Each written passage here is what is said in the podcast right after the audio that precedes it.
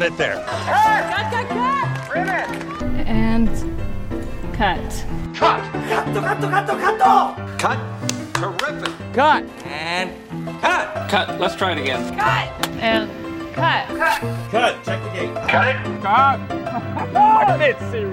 Welcome to Cut, just another movie podcast. I'm Annie, I'm Angie. and we're two siblings that love movies. Happy New Year, everybody. This is our first podcast of 2023. We hope you are all enjoying the new year, watching new films, television shows, whatnot. Um, we have a pretty great podcast coming up for you guys. I'm really excited about this one because it's a movie that doesn't come often nowadays. It's it's kind of strange to be surprised for a movie that um kind of comes out of nowhere, especially with social media and the internet being as prevalent as it is.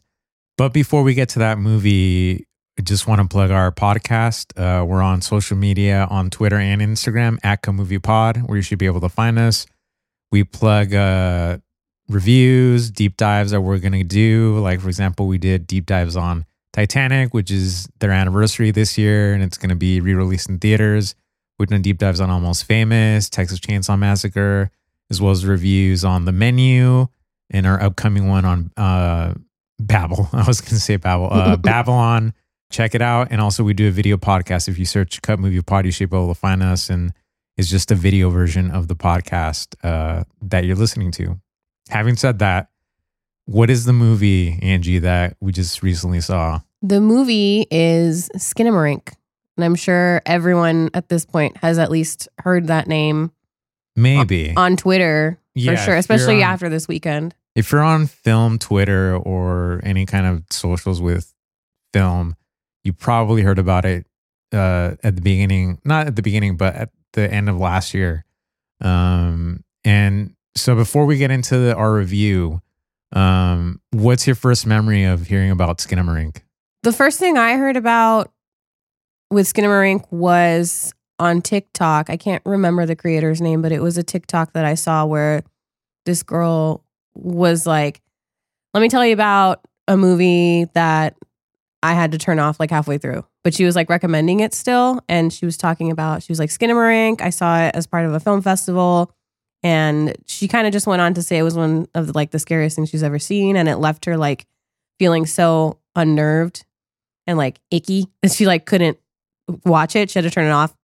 Um, and so from there, I looked up the trailer, and so I saw the trailer, and the trailer is pretty scary. It's really simple, but it's really scary. And so, other than that, I hadn't really heard anything else about it. Like, I hadn't heard anything on Twitter yet, any other TikToks I hadn't seen yet. And then that's when I sent you the trailer. I remember when you sent it to me, it gave me shades of kind of like the Blair Witch Project, like the first time I saw it. It's a very different movie, kind of. Um, but it gave me the vibes of like, what is this? Who made this? Why haven't I heard about this? And that's what I mean that like very few movies come along nowadays that sort of come out of nowhere and sort of capture people's imagination like Skinamarink has. And um and it the movie uh got leaked on the internet. You know, originally it uh it was supposed to come out uh at a few film festivals. The first one was uh the Fantasia Film Festival. This is back in July. And then uh there were a few online um festivals that there was some kind of like issue with the festival and people were able to I don't know if they were able to download it or capture it in some way, but then it went to torrents and I think that's when like Reddit and TikTok found it and that's why people were like what is this? Like this is some scary shit, like it's creepy. We don't know what to make of it. And in a way that that's another reason why it reminds me of of uh, the Blair Witch Project because back in 1999 it was sort of the same idea but different because back then the internet wasn't as prevalent as it is now and you know the blair witch is a found footage film this isn't a found footage film it's more of an experience and so that's why i, I have this like a little bit of a connection with the blair witch and and skinamarink but again they're they're very different movies in in my opinion I was really interested in it because of that, because it was the sort of thing where I was like, this isn't backed by any major like studio. I don't know any of the names associated with it. Like, I don't even know what it really is about. Like, that was just kind of that thing.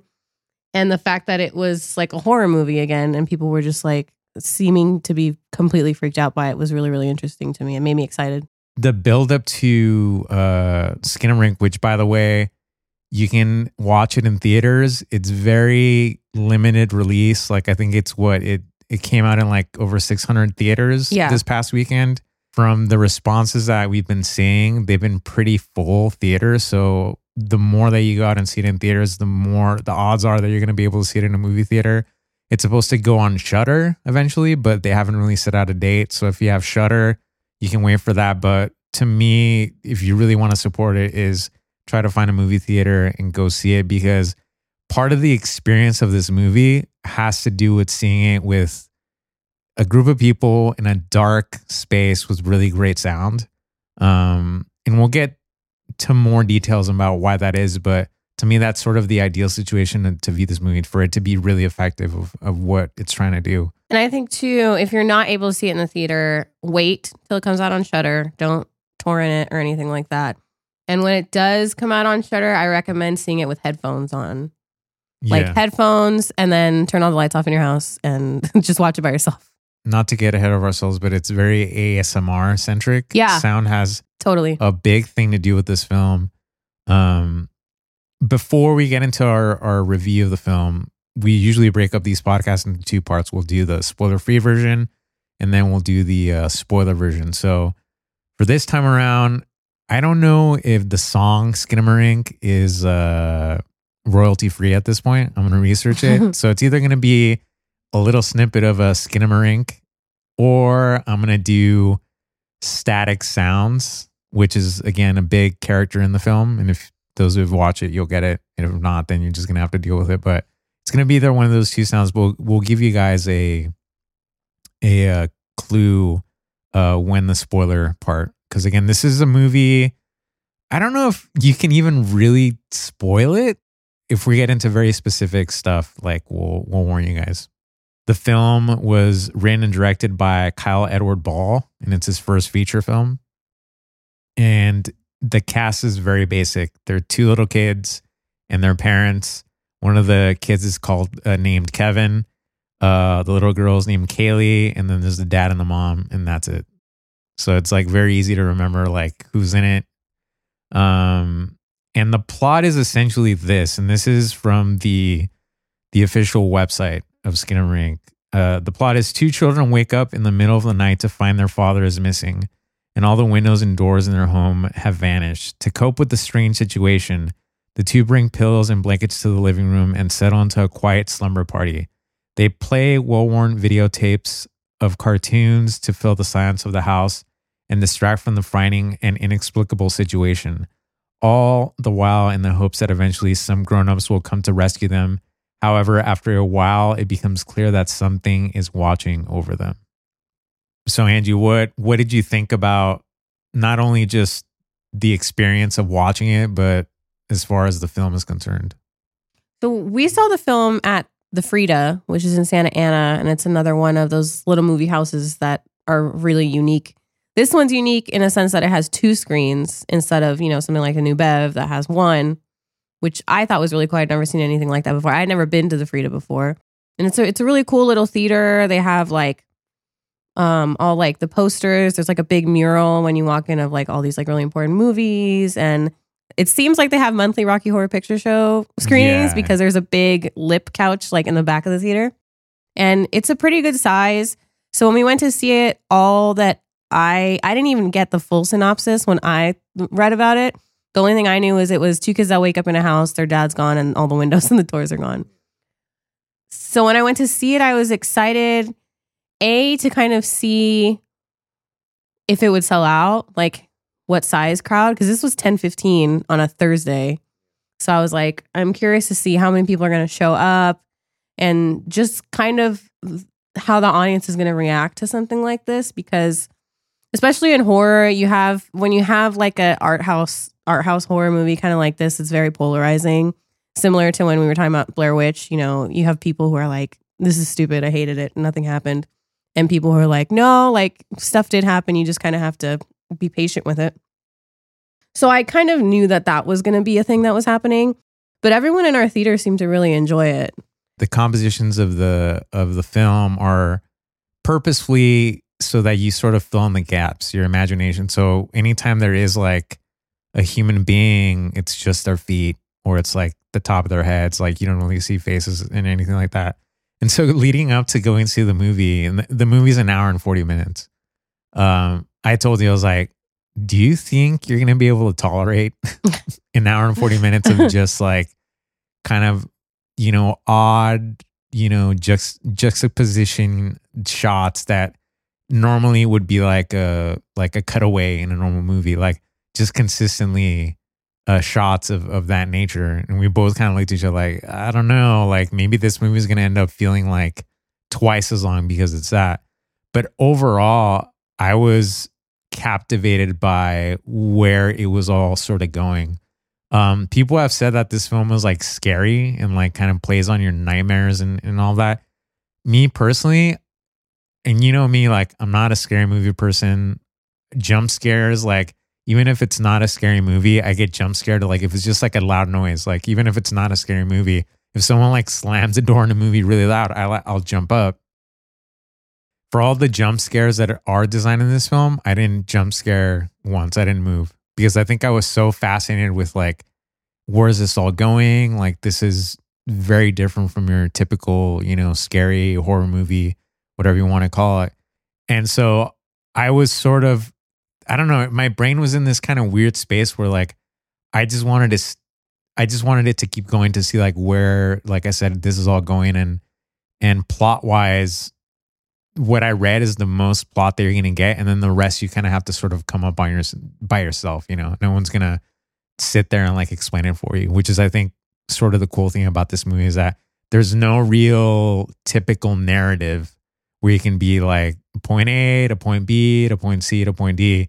It's more of just again the experience, and you just have to sort of come away with it, like what what uh you come away with, you know. I don't think like horror fans that are going into it as a horror movie are to like it just because it's atmospheric and there's no dialogue. Well, there is dialogue, but it's like four words. And a lot of the shots aren't centered. Like it's like a corner of like a door. And a lot of the shots are like really, really fuzzy, like even more so in the theater. I feel like I was rewatching the trailer right now, and one of the shots that was like a big scare part, we couldn't even see what it was. like Yeah. we were just because the whole crowd behind us was like, oh, and we were like, what is everyone looking at? Like I don't see. And I just saw on my laptop, and I could totally see like what it was supposed to be. So I feel like seeing it blown up in the theater made it a little bit harder to see a lot of the stuff in the dark. And like even the graininess, like you could see it a lot in the theater. Like it looked like little like fuzzy like worms almost. Like it was weird. If you're not a fan of graininess in like film or video, you're not, if that's like a layer that you just can't get past, you're not going to like this movie. And I'm speaking specifically to James Cameron and uh, Peter Jackson because for two reasons. James Cameron is notorious for degraining noise reduction in his films like Terminator 2, uh, The Abyss. If you look at their 4K transfers, they're just spotless. And Peter Jackson, if you look at Get Back, which is the the documentary with the Beatles and Let It Be and all that, the thing that really bothered me about that documentary, they all look their skins look like porcelain. And this was shot in 16 millimeter, the documentary was. And it's like that footage did not look like that. he just like glossed over all Put it through that. a Facetune yeah, filter. just put noise reduction to 10 and yeah, like this one just- noise reduction is negative 100. Negative 100, it's, yeah. It's real bad. Yeah. When you're in the theater, it's kind of cool because the shots, because there are shots that are completely black. And when you have that graininess, you can kind of almost see something there, which was probably intentional. And that's what I really, that's one of the things that I really liked about it is that it really plays on your fear if you're afraid of the dark. I wasn't really afraid of the dark much, but if you are a person who's afraid of the dark, this movie's probably going to scare you. some of the things that I had been reading with people's reactions that is sort of display into people's nightmares. And one of the reoccurring nightmares that some people have had are that idea that you're, you know, when you're about eight or 10 years old, that you're home alone and then your parents don't come home or your parents just sort of disappear You're trying to find them and you can't. I've personally never had that Me as a nightmare. You know, maybe someone listening out there has, but that would be terrifying if that's if I had had that nightmare Like, as a I'm kid and I then I'm watching did. this and I'm like, holy shit. It also kind of reminds me, and I know almost everyone has done this at some point, where you're getting up in the middle of the night and you go to the bathroom, and the bathroom's like down the hallway from your room. And so you finish and you turn the light off in the bathroom, and you have to run really fast to your room and then turn the light on in your room. And that's kind of what this movie is like that feeling when you're running from the dark to another place that's lit up. That's kind of what this, where this movie kind of lies in between that. I can definitely relate to that aspect of being scared in the dark, especially when I was a kid. Because I, when I was a kid, I would, uh, I would have to have my TV on, you know, to go to sleep. I couldn't go to sleep in the dark. That's obviously changed now. I need it to be absolutely dark. But when I was a kid, I needed some kind of small light source, and that in itself plays a big role in the movie too. There's a television, and um, and uh, it's sort of like, kind of like the safety net for the kids you know, uh, where all this strangeness is kind of happening around them. that TV being on throughout most of the movie really helps with the fact that there's no dialogue, there's no sound, there's no score, there's no soundtrack.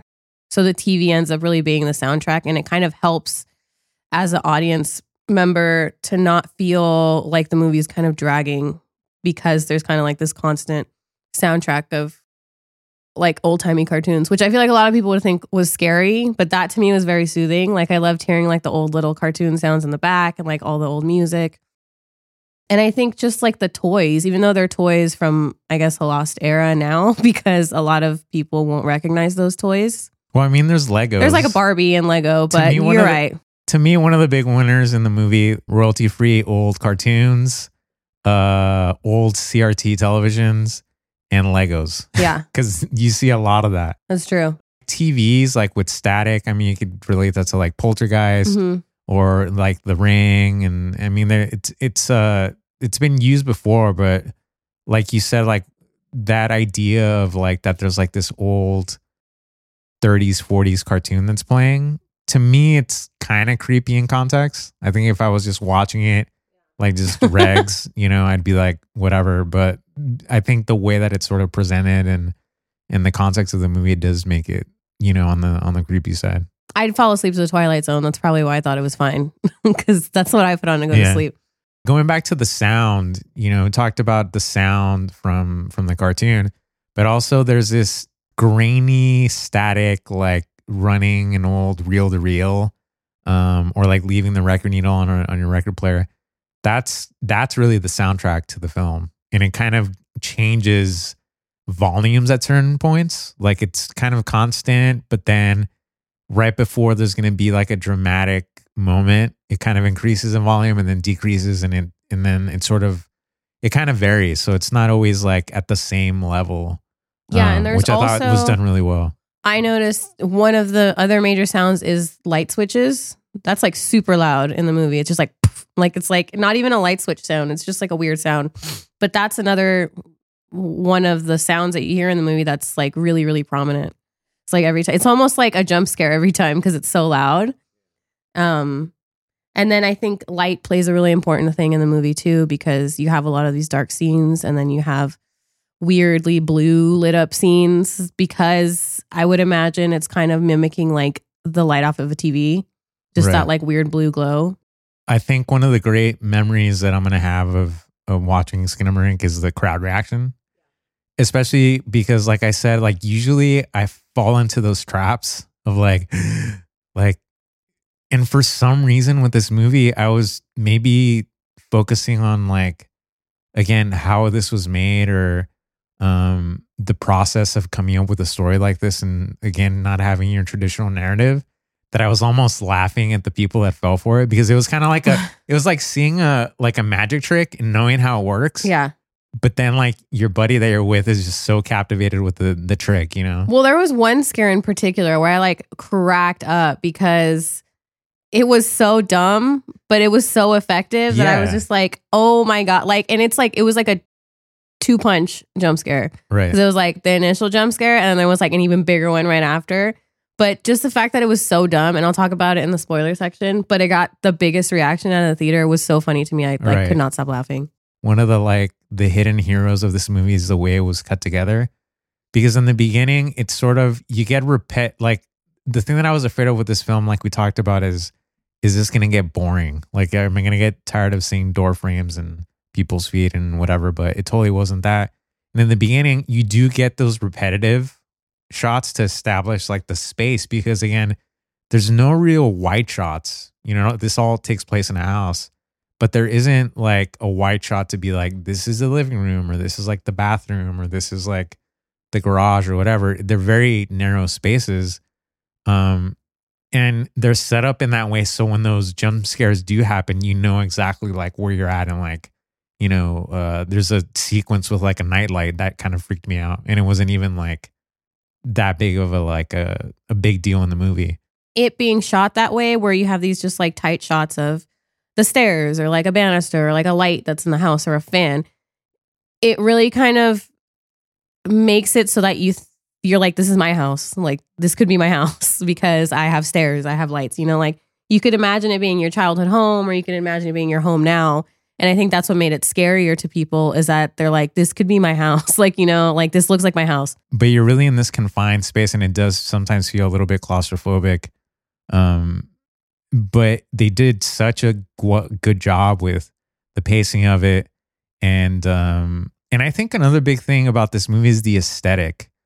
I, like to me, it reminds me of like uh, liminal spaces. Like if you've ever Yeah. been on Twitter, the back rooms or yeah, or on Reddit, and it's like just you know photographs of these like very liminal spaces with like low lighting and and there's a little bit of grain and and you kind of have to use your imagination to look into the darkness of certain images and they're very uh, linear, you know, um, forced perspective.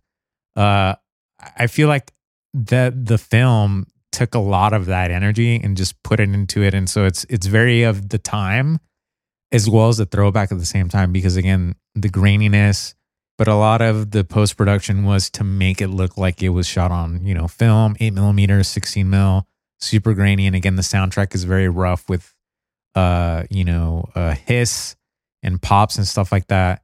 So again if i didn't know anything about it i thought this movie was made in the like you know even back to like the 80s you know on a really low budget. Um and so a lot of a lot of that character in the movie is just the aesthetic too which i i really enjoyed Funny that you should mention it seemed like it seeming like it's from another time.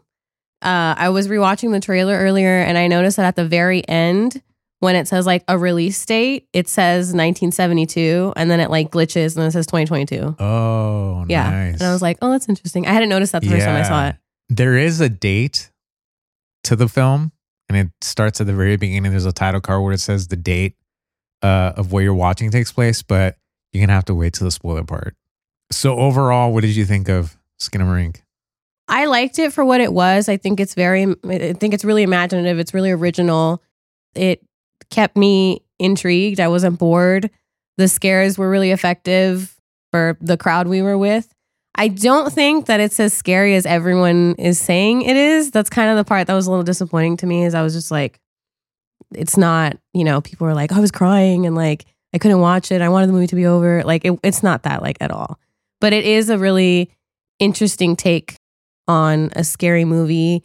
And I think the simplicity of it is what I liked about it the most, is because it was so effective because it was so simple.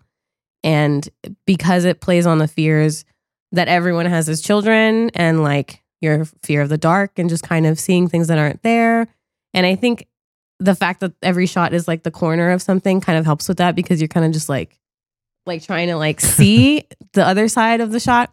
So I think it was really effective in doing that. And I, I liked it for what it was. i think this movie's gonna be divisive i think you're gonna fall into two camps of like this is boring like i'm looking in door frames and you sort of you're emotionally just disconnected from it and then you're gonna be of the like oh crap this is like going into this realm of my brain that like i had like Forgotten ignored. Yeah. for years but it's tapping into something that i had feared when i was a kid and so i think it's those people that are gonna be really terrified i kind of fall in the middle of that where i never really had those i had completely different terrors and i still do that are that are again are completely different. But I also can't dismiss it as just like that. There's no like thought behind it. There's definitely a lot of thought behind it and a lot of narrative that breaks the mold, which is the thing that to me I love is that it's trying to go for something different, and I think they achieved it. And especially with the the minimal budget that they had, um, and to come out of nowhere, and it's a first time director, and just kind of pushing the envelope a little bit into just something different in a genre that sometimes feels like we see the same tropes being played over and over again. You know, to go for something that's like very minimal, very of the time, like I said, liminal spaces. And I feel like there's a big internet kind of support for that. And that's something that I'll get into the spoiler part is that the internet really had a lot to do with the success of this movie and the fact that it's even being distributed in movie theaters and is going to be released on Shudder. Um, I think it's a great sign of the times, just like Blair Witch was. And I think it's going to be remembered for all of that. Yeah, and it's also coming at a time in horror, I think, where original concepts are really being championed. Just like you said, because we're tired of the same old horror tropes. You know, we've, we've kind of seen it all and done it all, and we're just kind of excited for some new stuff. And we have been getting new stuff. We have been getting different stuff. And it is because audiences go see it and they have like a pretty big say in whether or not it succeeds. And so, you know, you have movies like this coming out, and it just goes to show that fans can have a say and kind of can, you know, put things out there that otherwise wouldn't have seen, you know, the light of day, basically. And I think the important thing too is that we still have a world where this like film is possible and can succeed. Because I was losing a lot of faith in that things couldn't be that original anymore, that they would just go straight to like, you know, a streamer and then not, like you said, see the light of day and then it's be over. The theater experience, I think, is what really defines this movie and really kind of, if you're gonna get it, if you're really gonna like uh fall for this movie, but in the best way, um, it is like through a movie theater. If you don't, find your buddy that has like the biggest screen possible, a projector, uh, with a really great sound system or like headphones, like Angie said. And I think that's probably the one con, which is, you know, it's not to blame, you know, the filmmakers or whatever, but I don't think it's going to translate to like a movie you catch on, you know, KTLA or something. You know, Right, it's if- not going to have the same effect. If you're like cooking dinner and all your lights in the house are on, and if- Right. and if you sort of just stumble upon it and you kind of look at it for like a few minutes, it's not one of those. You have to like start it from the very Mhm. beginning and like set an atmosphere. But I feel like that's by design. Like I don't think the director. no, no, no, no. But that's like the do that, only yeah. thing. That was me being nitpicky, is being like, it's not going to translate to TV or Right. like, you know, if you just throw it on and you're you have friends over, like that's not gonna that's not gonna work. Like maybe watch it with one other person alone, but if you're watching it with a big group of people, unless they're like gonna be quiet the whole time and not look at their phones and like completely get immersed, then don't watch it yeah, with if you have a friend that's like talking head and like just will not shut up during a movie, don't watch this movie with them. It has to be quiet, and again, you have to hear every detail of of the sound because it's such a big character. Um, having said that, let's go ahead and go into the uh, spoiler part. So again, I need to look at the royalty issue with Skinamarink. So it's either going to be that song or it's going to be just like tape hiss or a needle just going over a record.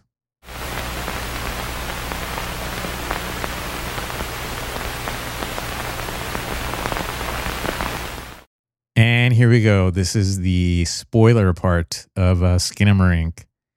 Do you know, Angie, the origin of the song Skinamarink? I was surprised that I even remembered how that song even went because I don't think I had ever seen it like because I know it was like a kids sing along thing for a Right. while with like I think 80s kids. And I knew like I knew the melody because you were like, does it have to do with why is it called Skinamarink? And I sang the song and I was like, how do I know that song? Like, so I think that's pretty much the only thing. It, it was just in my brain for some reason. Right. so my memory of Skinamarink is from the song as well, but there's different spellings to Skinamarink. Like for example, if you go back to the 1910 version, which was written by Felix F. Feist for a Broadway production of the musical The Echo. That's the first origin of, of Skinamarink. They say it's Skidamarink, not Skinamarink. Uh, and especially because when you you uh, do the vernacular of the song, it's skiddy marink a dink a boomp. Okay. But my memory of it is if you guys have ever seen the film Ruby Sparks with Paul Dano and uh, Zoe Kazan, there's this really creepy sequence. And if you haven't seen it, go see it. But if you have seen it, the premise of the movie is that Paul Dano is this like up and coming writer, and his typewriter manifests his perfect girlfriend. And so as he types in this typewriter, his girlfriend, played by Zoe Kazan, does whatever he types into it. And there's this like culmination scene where uh he's sort of fed up with the whole idea because he realizes that ultimately he can't control her. She's just gonna do whatever she wants. And he writes in that she starts singing skim skidamarink in front of him and she's so, so she does this like dance and like is singing it but it's very like it's it's creepy it's awful you know Yeah. because he realized that's when he realizes that like this isn't gonna work and like this is an awful idea i'm like what am i doing but when, every time i hear skidamarink i think of that scene in in uh, ruby sparks I wanted to talk about just the opening because that's the only time you hear the dad talking. He's on the phone and he talks about how Kevin hit his head, like Kevin fell down and hit his head or something, right? And I don't know, I just thought that was really interesting because then I guess just the way the movie plays out, you could be like, is this just Kevin's weird, I hit my head concussion Right. dream? like, Yeah. you know? And so I, I thought that it was kind of interesting that they put that in there. do you think that uh kevin's dad is calling 911 or is calling his wife He's calling someone. He's not calling 911. I don't know who it is. But I think the way the movie plays out, they make it seem like the mom is dead. I don't know if I got Mama's Dead vibes, but I got, I kind of forgot about that beginning part. Yeah. Honestly, to me, that's the question of like that maybe he is calling uh his wife or Kevin's mom, and then something happens to her in Right. the process. Okay. Maybe that. But again, that's up to interpretation and, and all of that. But because after that, I don't know if there's like a a moment where I could say like that his mom is like definitely or their mom is like gone or like missing or whatever. Um something happens and that's when sort of things start going haywire in the house and and windows start disappearing. Those are some of my favorite like edits of like there's a shot of like a window and it's just like a hard cut And it goes and boing, like boing, and it disappears. disappears. My favorite is the toilet. The toilet, yeah. Because Yeah. you're like, why take the toilet? Yeah, right. Yeah. Where are these kids gonna go to the restroom? And The I think there is like, there's like a sound later in the movie where like it sounds like one of them is peeing, right? Yeah, I think Right? so. Yeah. Okay. I think the first jump scare was the doll, right? On the That one got me because I wasn't paying attention. Oh, you know what? I just remembered the chair that's on the ceiling. that was That's that was so poltergeisty. yeah. That's totally what it reminded me of. And that was really cool to see in the theater because you could hear everyone slowly realizing what had happened because everyone was like, oh, and then they were like, oh, oh, and like it just got louder. And so I thought that was really cool. it came out of nowhere. Yeah. And that's when you sort of realize that there's something up in the house. And it does because it's so darkly lit, it kind of takes your eyes to just a little bit and it's on the far top left corner. And I did I did that out loud. Yeah. I was like, oh. Yeah.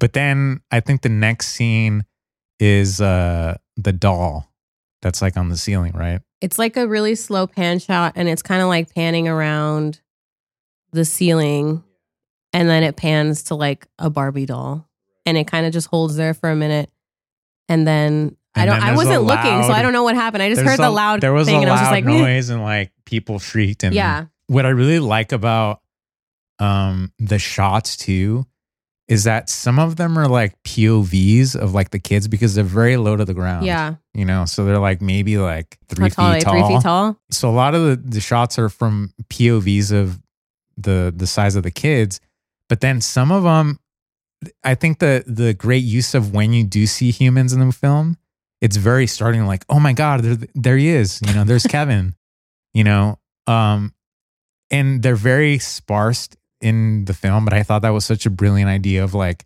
some of it is POV. So like again, that doll shot, that could be a little kid looking up Mhm. and then looking for it.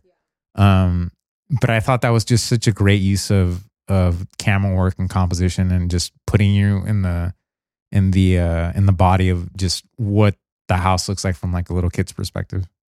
This old animated film cartoon sort of takes somewhat of a center stage and like maybe the coping of the kids dealing with whatever's happening in the house. Um, Angie, I know you found like some info on like what the cartoon was. So it looks very much like how you would imagine old Disney cartoons from the 30s to be, like the old Mickey Mouse cartoons. It looks like that. And I was just curious to see what it was because I don't know. I wanted to know. and so I ended up finding a blurb while I was looking for something else.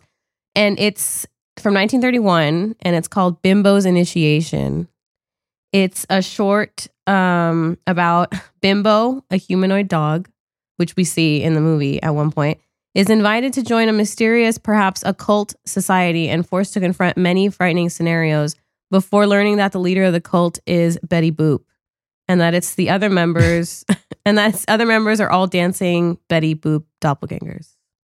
Wow. So it's like a weird culty kind of cartoon. And they're I love the scene where they are like repeating on a loop that weird like bunny that's like oh, disappearing Oh, into like, itself. into itself. That yeah. I thought was so genius just because the sound of the disappearing kind of reminded me of like the camera sound in Texas Chainsaw Massacre. Just like one of those Right. sounds that's like creepy. yeah. And the fact that it was playing over and over and over again kind of made me really uncomfortable. Kyle Edward Ball mentions in an interview that that cartoon is a memory that he has of his mother buying this old VHS tape when him and his younger sister were kids and they would watch it over and over again. And when he later decided to make this film, which by the way, shot it in his parents' house over seven days.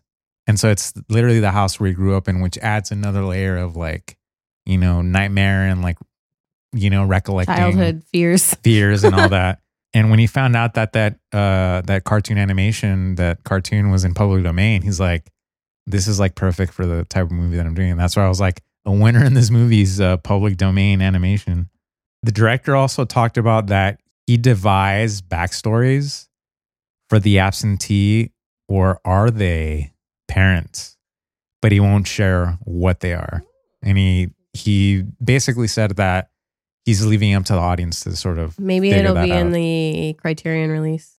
I hope so. I hope it gets Criterion. He needs all the all the releases. I said earlier that I thought the film had broken sort of the narrative when it comes to films that it's not your typical narrative.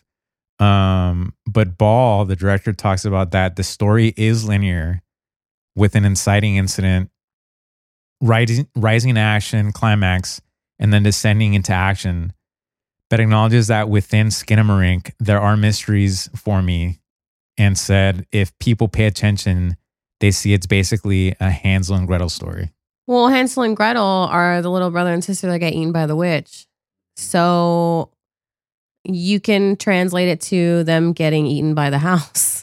Because, and that was actually one of the most chilling scenes for me is when it's it's like that Lego shot with like the tiny house that's like the Lego are all on the ceiling, I think, and they're all Right. kind of like bunched up.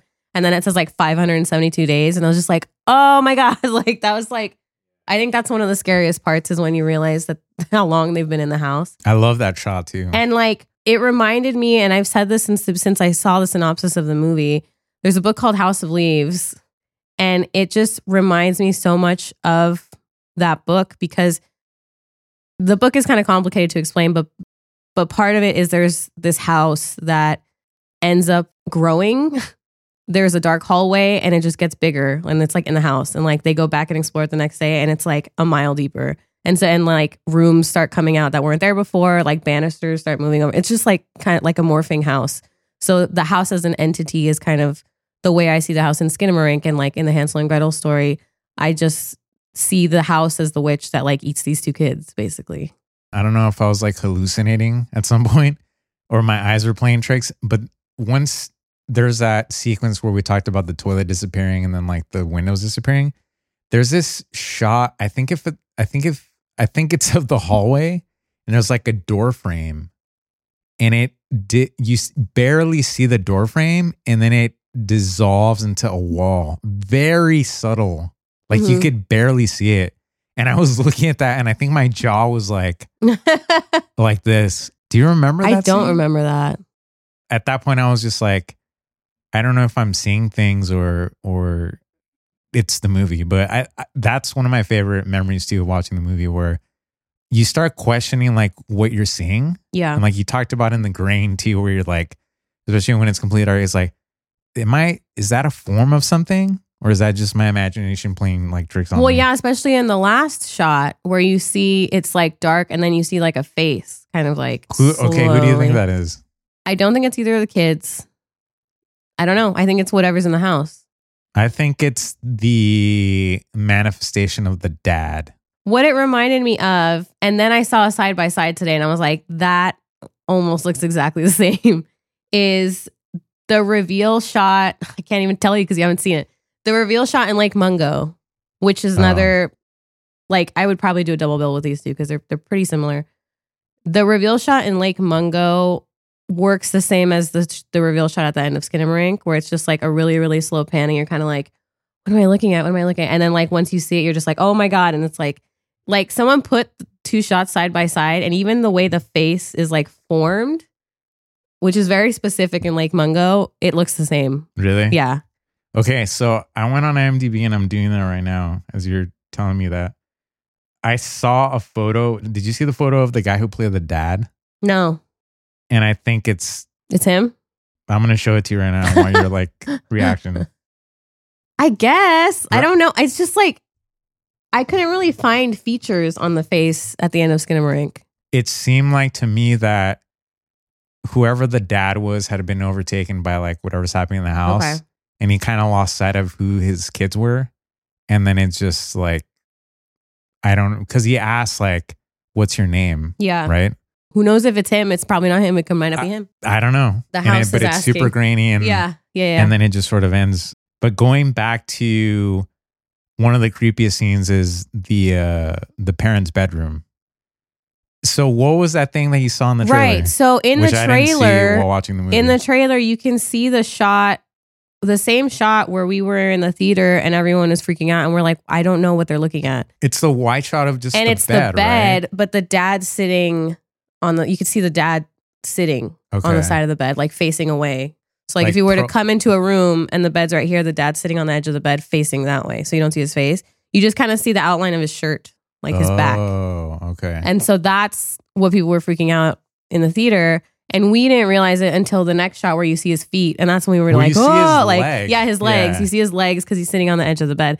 And that was one of the scariest scenes for me. That's probably the scariest scene because the sense of dread that is built in that scene is so scary that when he does say something, he says, look under the bed. And everyone was like, no, like And everyone kind of like camera- and that's squirmed. to me, that's sort of the great sequences in movies where there's a, a narrative in, within the movie of like, there's something bad, don't look under there.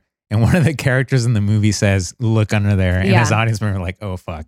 and that also plays into childhood nightmares because you're like, don't look under your Look bed. There's the monsters bed, under yeah. the bed. That's why I don't have an under the bed. I have a platform bed.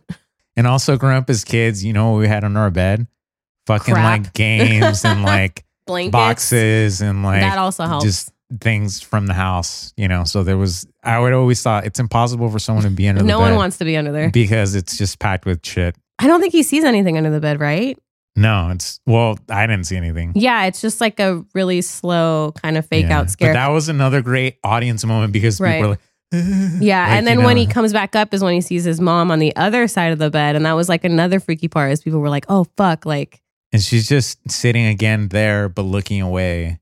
I think that's kind of one of the scariest things for me to look at is someone with their back turned to you and you just see like the back of their head. Blair Witch. Yeah, or like I think of that that scene in The Simpsons where Homer's hallucinating and he sees Marge and he's trying to run Oh, to see her right, face, but it's just her back the entire time. That's frightening.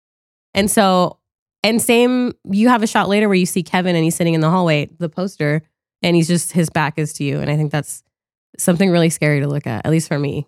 It's frightening. That scene got my heart pumping. I know I said how like this movie didn't really scare me or anything, but that scene definitely got my heart rate up. The telephone. That was a really genius scene because it's one of those things, like we were talking about the face that you see at the end and how like it slowly kind of comes into focus and you're just like, what am I looking at? The same thing happened with the phone, but it's funny because at first you just see like eyebrows, like it looks like two little eyebrows in the dark because this scene, it's just like focusing in the dark and you don't see anything. And then you see like two eyebrows that go like this. And then you're like, what? And then you see like a nose and you're just kind of like trying to focus on trying to find what you're looking at, like trying to make shape of it. And then the light turns on and it's a fucking like toy telephone, the one with like the little eyes from like the 80s. Isn't it in Toy Story? The I don't know. The Is it? phone with I It might think be in Toy is, yeah. Story. So then it like shows the phone and everyone was just like, ah, and then like it lingers on the phone a little bit and then the eyes just go boonk and like go down and people like freaked out.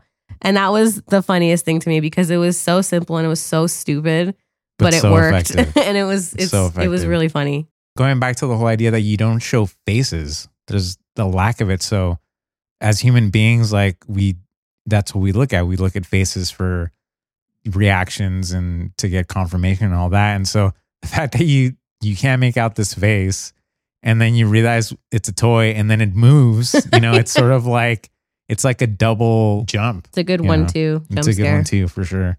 The last 15 minutes is where, and I hate to use this when I'm talking about someone's movies that aren't David Lynch, but the last 15 minutes are where it really felt Lynchian to me. And it's even on the poster where it's like, this is like if David Lynch directed Poltergeist. Because they get more and more abstract, like especially that shot where you see like the blood coming out and then the blood goes back and then the blood comes out and then the blood, and then you have that upside down like Lego scene and it's just kind of noise. Like it's kind of nothing makes sense anymore. Everything's kind of just jumping back and forth. And then when you do kind of land, you see the 572 days and you're just like, uh. And so that to me was just a wild ride. Like the last 15 minutes were when the movie goes like full insane mode. And then the uh, the other part that was really scary was kind of where Kevin calls 911 and whatever that is in the house tells him to stab himself in the eye and then you just see like the blood on the back of the the cupboard that was really really scary it was really creepy and then you have him like talking to the 911 operator and i don't it's just very creepy events because I was so fascinated with how this movie came about and the director and the origins and all that. Um, I tried to do as much research, research as I could uh, to try to make sense of it and to the questions that I had. And I found some really cool, just kind of uh, tidbits, if you will. Um, so Ball, the director, had been uploading short films since 2017. Uh, on a YouTube channel called Bite Size Nightmares. And he tested the idea of Skinamarink on a short called Heck, which is 30 minutes long. And he, uplo- he uploaded it in July 2020. And from there, he got comments through Reddit and YouTube. And so he, in an interview he gave, he basically talks about that's why the audience and like the internet was like the co-director of Skinamarink because he took those feedback as like notes, like you would from like a studio or like a producer or whatever, incorporated that all into Skinamarink. And I thought that was really interesting. And I asked you earlier if you had heard about that YouTube page called Bite Size Nightmares Mhm. because I really want to see Heck because Yeah. apparently it's like we'll watch it uh, after okay. Like I said earlier, Skinamarink was shot in a week, August 2021, at his parents' house in Edmonton, Alberta, Canada. Ball's original cut was 20 minutes longer, which meant that the movie's running time was going to be a full two hours. that's so long but after that feedback that I talked about, he started hacking away at it. Even though his boyfriend told him the two hour version is like, fine, you didn't need to cut that out. release the two hour version That's going to be in the criterion Yes. and the supplements, Yeah. as like the criterion calls them. Some of the inspiration that Ball uh, got was from Ti West, The House of the Devil. which, if you haven't seen that movie, I think I brought it up to your attention back in the day, right? Yeah, you sent me the trailer for it. Like Skinamarink, the aesthetic is what got me. And if I didn't know that that movie had been made in what year was that? God, 2000 Late 2000s? 10 Early maybe? 2010s? something like there? that, yeah. Uh, I wouldn't have guessed that it had been made there. I thought it would be made in like the 70s. And so he really liked the aesthetic and wanted to make a movie that wasn't of this time. And he even talks about in this interview about why don't we make more movies that look like this, that look from like the 60s or 70s or 80s. I feel like the answer to that is because it can get tired. Like it can feel forced. Kind of the way, like how Ti West X kind of feels a little forced, like the, oh, this is the 70s. Like, and so I feel like it's very easy to go from this genuinely looks like a, or like this is a cool, like looks like the 70s to go from that to like hokey and be like, well, this is, you know. So I think maybe that's why people don't do it as much is because I think it'll get tired. one of the things that uh I read at that Ball talked about uh versus something being scary versus creepy. I don't know if you'll agree or disagree with this. And he related it to The Shining. He said that when The Shining came out, it didn't really get the response that it got today because The Shining is not scary, it's creepy. And creepy only gets creepier with age. creepy stays with you because creepy is what you think about at night. Scary isn't. You know, like much like this movie, creepy is the hallway being dark and your nightlight falling on the floor when you need it there, you know, versus scary is like, I don't know, someone jumping out at you from like a door, you know, like, I don't know. It's just like a lot of times when you think about movies that really scared you, at least for me, I guess it could be different for another person. You think about these really creepy moments and i say creepy because they're subtle they're not like in your face. Like i always think about that scene in the strangers where liv tyler's in her kitchen and it's the first time you see the masked killer and he's right behind her and he kind of just like materializes very slowly. And that to me is one of the creepiest scenes.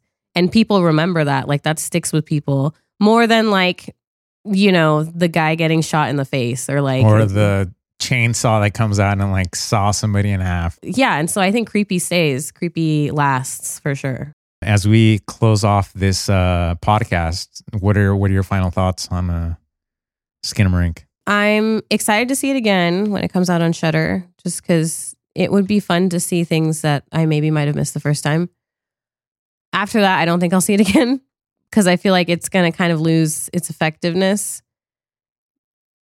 Or maybe not i don't know i guess we'll see. But i i really did enjoy what kyle edward ball managed to do with the budget that he had and just with it's just the whole house the whole time. You're just in a house the time.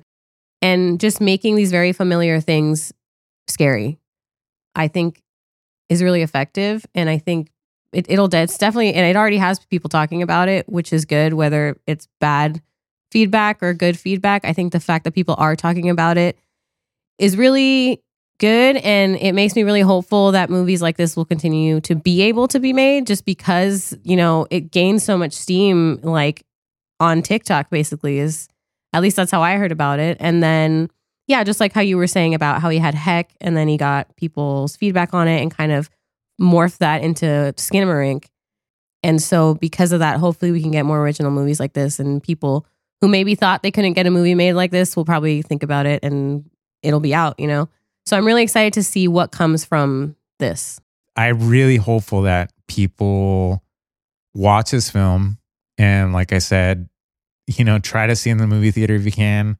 It might be out for just a week in theaters. It might be out for two weeks, but the more support it gets, the more it's going to be able to expand and and be seen by more people. But I I really feel that it is going to inspire a generation of filmmakers to even shoot with like their phones and I know that's been done before. Um, you know, S- Steven Soderbergh has done it. Spielberg was like experimenting experimenting with it and you don't need tons of money to make something that's going to be viewed by a lot of people. And that's why I, I love I mean I love Skinamarink for w- what the narrative is and and what we talked about it being a movie. But what I love even more about it is that the trend that it could start sending of people that you don't have to settle for YouTube. You can set your, you know, goals to to be seen in a movie theater. You don't need to spend a lot of money. And you don't have to buy all this gear.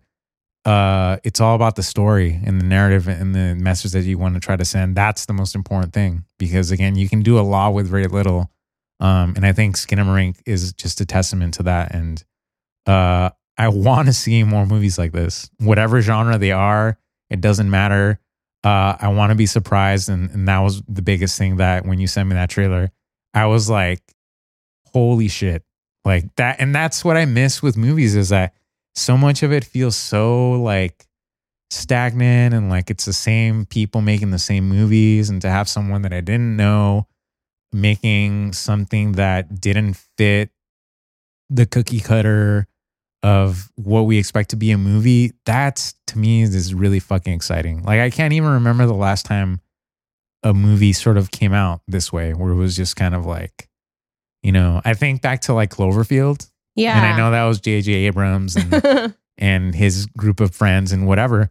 It came out of nowhere, you know, it wasn't published anywhere and people were like produced by J.J. Abrams and like, you know, but other than that, I can't think of anything else that like took me by that that much of a surprise. No, and even seeing, I watched the trailer on my phone and it sucked me in so fast that like I was in the living room and I heard a sound while I was watching the trailer and I just went, what? Like almost like through my phone just because I was like so immersed into this trailer. And I wish the movie scared me as much as the trailer did because it didn't scare me as much as the trailer did. But it's it was still a good movie.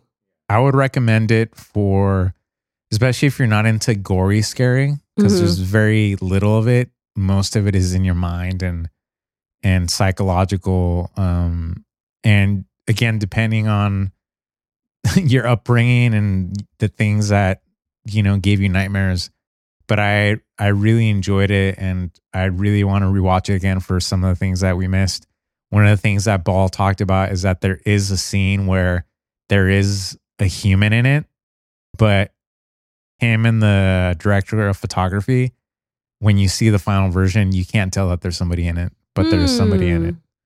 and they're the only ones that know what scene it is and Oh, you won't say like what it is so, but I love shit like that where it's like you have to figure it out and come to your own conclusions, and it creates a conversation, you know, between uh, your buddies and Yeah, and I people. love that the movie makes you pay attention to it. Like you can't be on your phone. You can't literally. Before the movie started at the Frida, the guy that introduced it was like, literally, if you if someone takes out their phone, it's like the the illusion is ruined for Yeah. everyone. And he was he mentioned having patience with the movie, and if you have patience with it, it's going to pay off. And to really kind of let the movie take you on this trip, basically, right. because if you're like not in it, you're not going to get anything out of it really if you're like kind of half watching it. Yeah, I I really feel the same way. It's it's like a ride. You have to sort of give yourself to like being on a roller coaster. If you're resisting it for any reason, You're not going to like it. Yeah. you're gonna fucking hate and have a miserable time. So just you know, watch the trailer. But I would say the least that you know of this movie, which means if you don't want to listen to this and then watch it and come back, do that. The more you give into this movie, I think the better experience that you're gonna have overall. Having said that, that wraps up our uh, review and a little bit of a deep dive into uh, Skinamarink, which we uh, highly recommend you guys check out in any format. Um, we are on social media at Instagram and on Twitter at Come Pod. And like I said, we do a video podcast on YouTube. Just search Come Pod and you, sh- you should be able to find us. Coming up is we're in the thick of award season. So we're building up to our big uh, predictions Oscars podcast.